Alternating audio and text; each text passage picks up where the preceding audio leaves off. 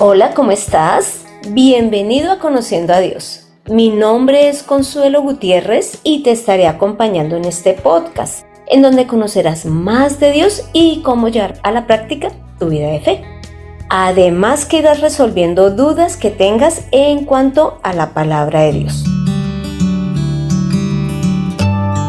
Te cuento que hoy continuaremos estudiando el capítulo 11 de Juan y nos corresponde analizar del versículo 38 al 44. Para ello deseo darte una pequeña explicación de lo que hemos venido viendo en este capítulo. Y es que resulta que hay una familia ubicada en Betania, la cual está compuesta por tres hermanos, Marta, María y Lázaro.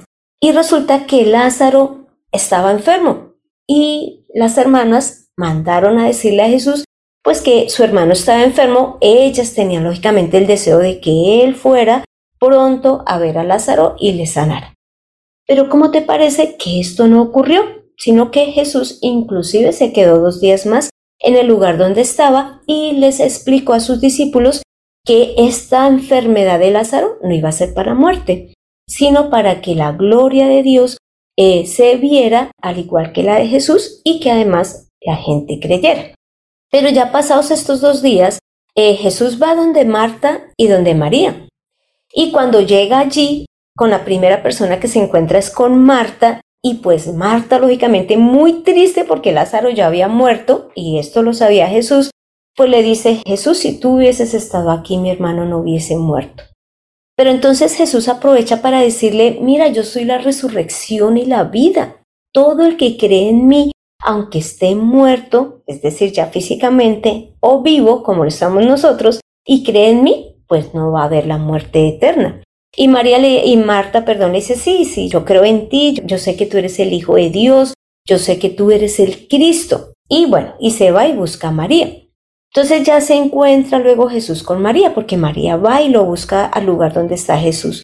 Y allí Jesús eh, los ve llorar, ve cómo María llora, los que lo están acompañando, y él pues se siente muy triste, pero no es solo por la tristeza y la actitud de ellos, sino por su incredulidad, porque Jesús le había dicho a Marta que Lázaro iba a resucitar y Marta ni siquiera eh, le dijo esto a María. Entonces, básicamente este es el contexto en donde nosotros estamos y ahora vamos a avanzar con el estudio, como les comento, Ah, vamos a tomar Juan 11 del 38 al 44, donde dice lo siguiente. Jesús, conmovido otra vez dentro de sí, fue al sepulcro. Era una cueva y tenía puesta una piedra contra la entrada. Jesús dijo, quiten la piedra. Marta, la hermana del que había muerto, le dijo, Señor, hiede ya, porque tiene cuatro días. Jesús le dijo, ¿No te dije que si crees verás la gloria de Dios? Luego quitaron la piedra y Jesús alzó los ojos arriba y dijo, Padre, te doy gracias porque me oíste. Yo sabía que siempre me oyes, pero lo dije por causa de la gente que está alrededor, para que crean que tú me has enviado. Habiendo dicho esto, llamó a gran voz, Lázaro, ven fuera. Y el que había estado muerto salió atado los pies y las manos con vendas y su cara envuelta en un sudario. Jesús les dijo, desátenlo y déjenlo ir. Aquí termina la porción que vamos a analizar. ¿Y cómo te parece que he deseado invitar al pastor John Bravo para que hoy nos ayude con la explicación de esta porción bíblica? Pastor John Bravo, ¿cómo ha estado? Muy buenos días, Consuelo, para ti, para todos los que tengan la oportunidad de escuchar este podcast. Muy bien, alegre de estar con ustedes. Gracias, Pastor, por aceptar la invitación. Pastor, pregunta, ¿usted ha vivido alguna situación similar a la que le pasó aquí a Marta, María y a Lázaro y en cuanto a la obra que hizo Jesús en Lázaro que fue darle la de resucitarlo?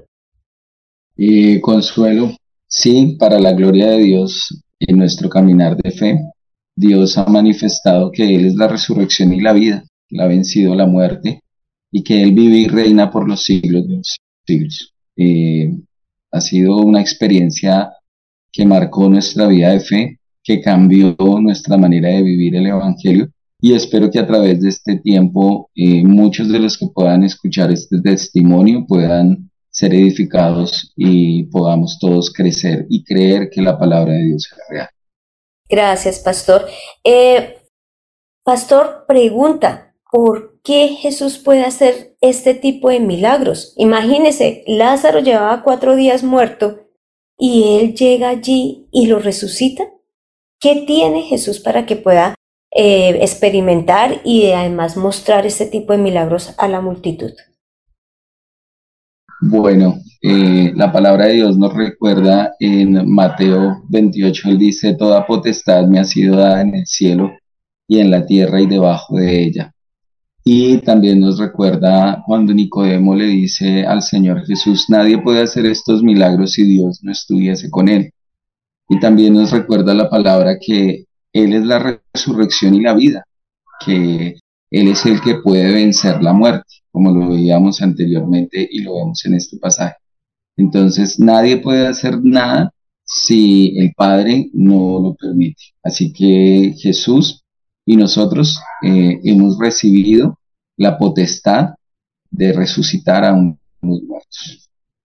Inclusive, pastor, usted también me hace acordar de una porción bíblica que está en Lucas 12, del 4 al 5, donde dice lo siguiente.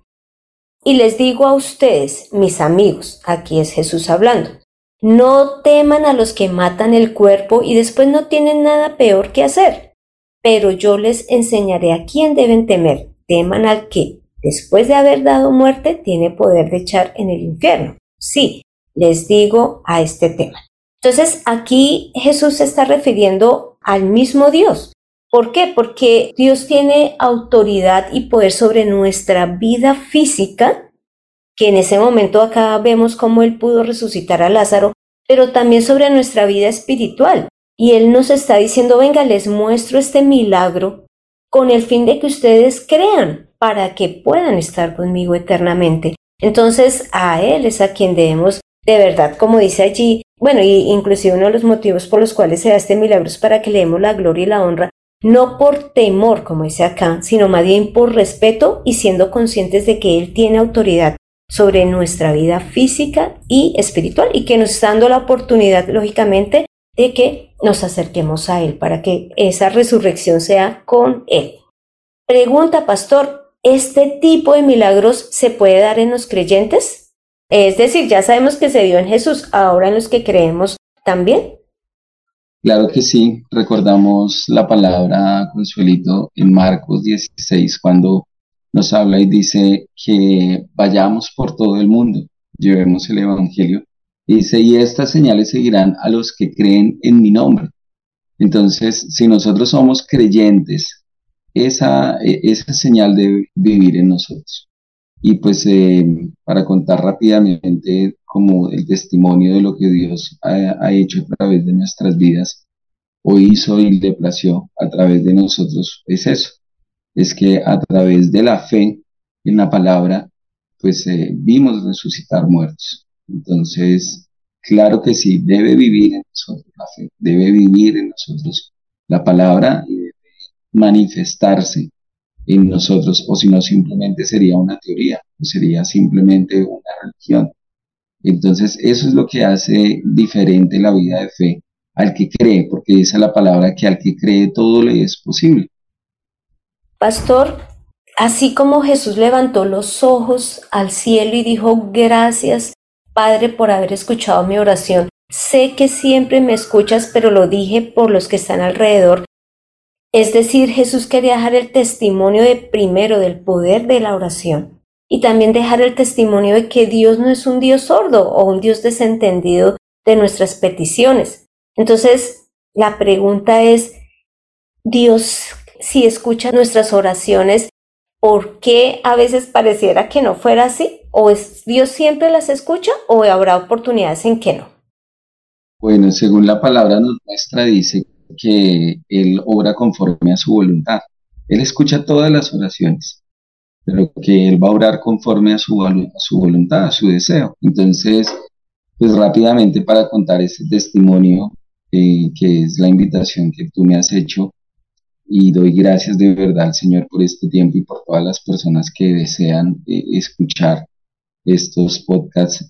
Pues un día, eh, hace unos años atrás de, nuestro ministerio, teníamos una reunión de servidores en la cual el pastor eh, nos dirigió a entrar en un tiempo de oración y de pedirle al Señor cuál era el propósito de nuestro servicio en ese año entramos en oración, clamamos al Señor y todos los servidores iban de una u otra manera dando compromiso delante de Dios y de la iglesia para poder hacer la obra del Señor. Pero dentro de mi espíritu y de mi corazón, yo guardé silencio y hablé con Dios y le dije, Señor, si tú realmente nos has llamado a servirte, eh, a glorificar tu nombre, yo te pido que tú me escuches eh, en este día y que respondas esta oración y que hagas algo sobrenatural, algo que solamente tú puedes hacer y tu palabra puede testificar.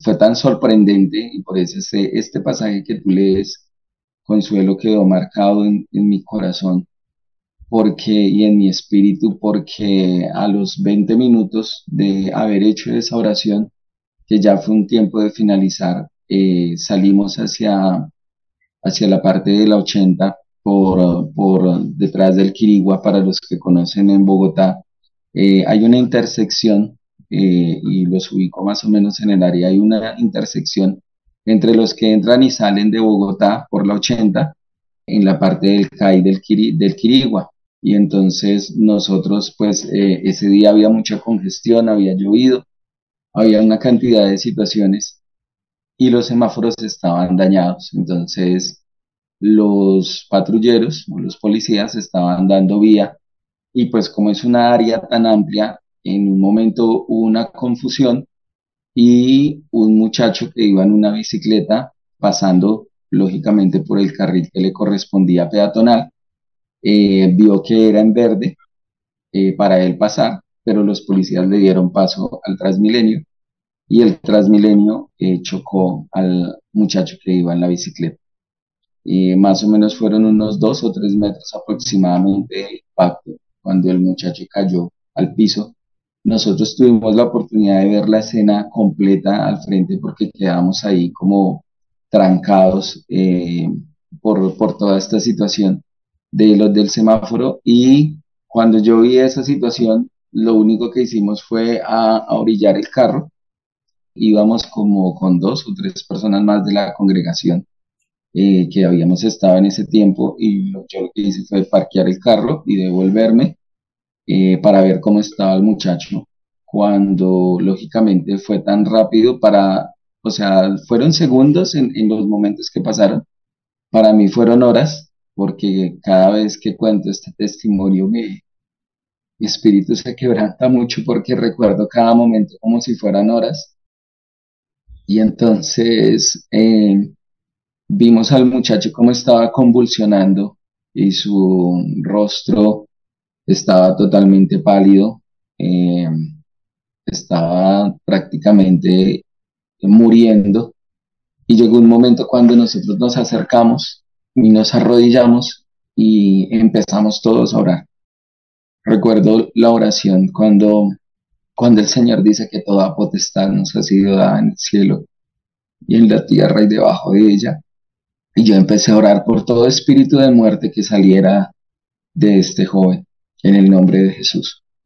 Y empezamos a orar en el nombre de Jesús, porque la autoridad no está en nosotros, es Él. Él dice que su nombre tiene gloria y tiene poder en todas las naciones. Y empezamos a orar y clamamos y pedimos ángeles y el Señor respondió de una manera impresionante y fue cuando el muchacho en medio de su convulsión estaba ya volteando los ojos, su cuerpo se estaba descomponiendo, o sea, se estaba en una situación impresionante. Eh, fue como si algo estuviera saliendo de él, pero a la misma vez, cuando oramos, fue como si su espíritu hubiera vuelto a su cuerpo y es como si un hálito de vida hubiera vuelto a él y él respiró y fue como si hubiera revivido en ese momento. Pues para los que han tenido la experiencia de ver cuando una persona muere, eh, es algo muy similar. Dios me ha permitido estar en ocasiones donde han muerto personas antes del Evangelio.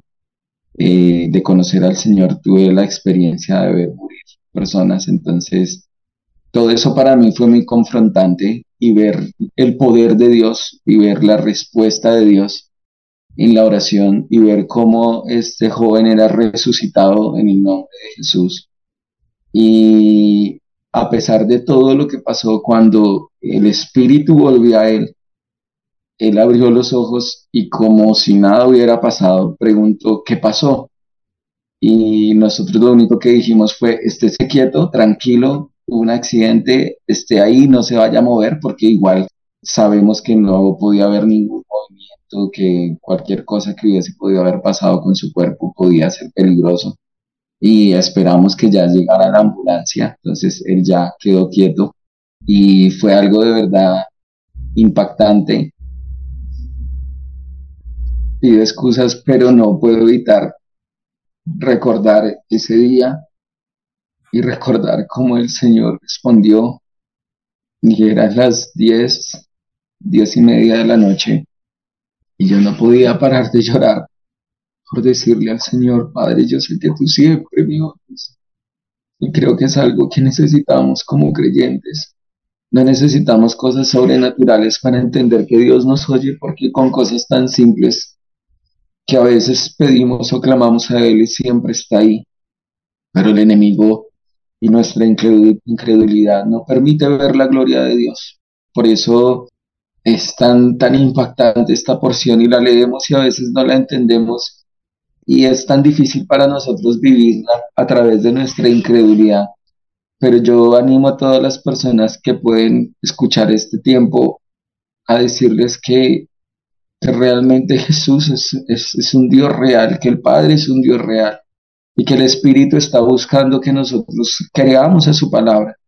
Porque como dice Hebreos 2, dice que Él confirma su palabra con señales, con prodigios, con milagros. ¿Y a quién va a usar? Al que cree.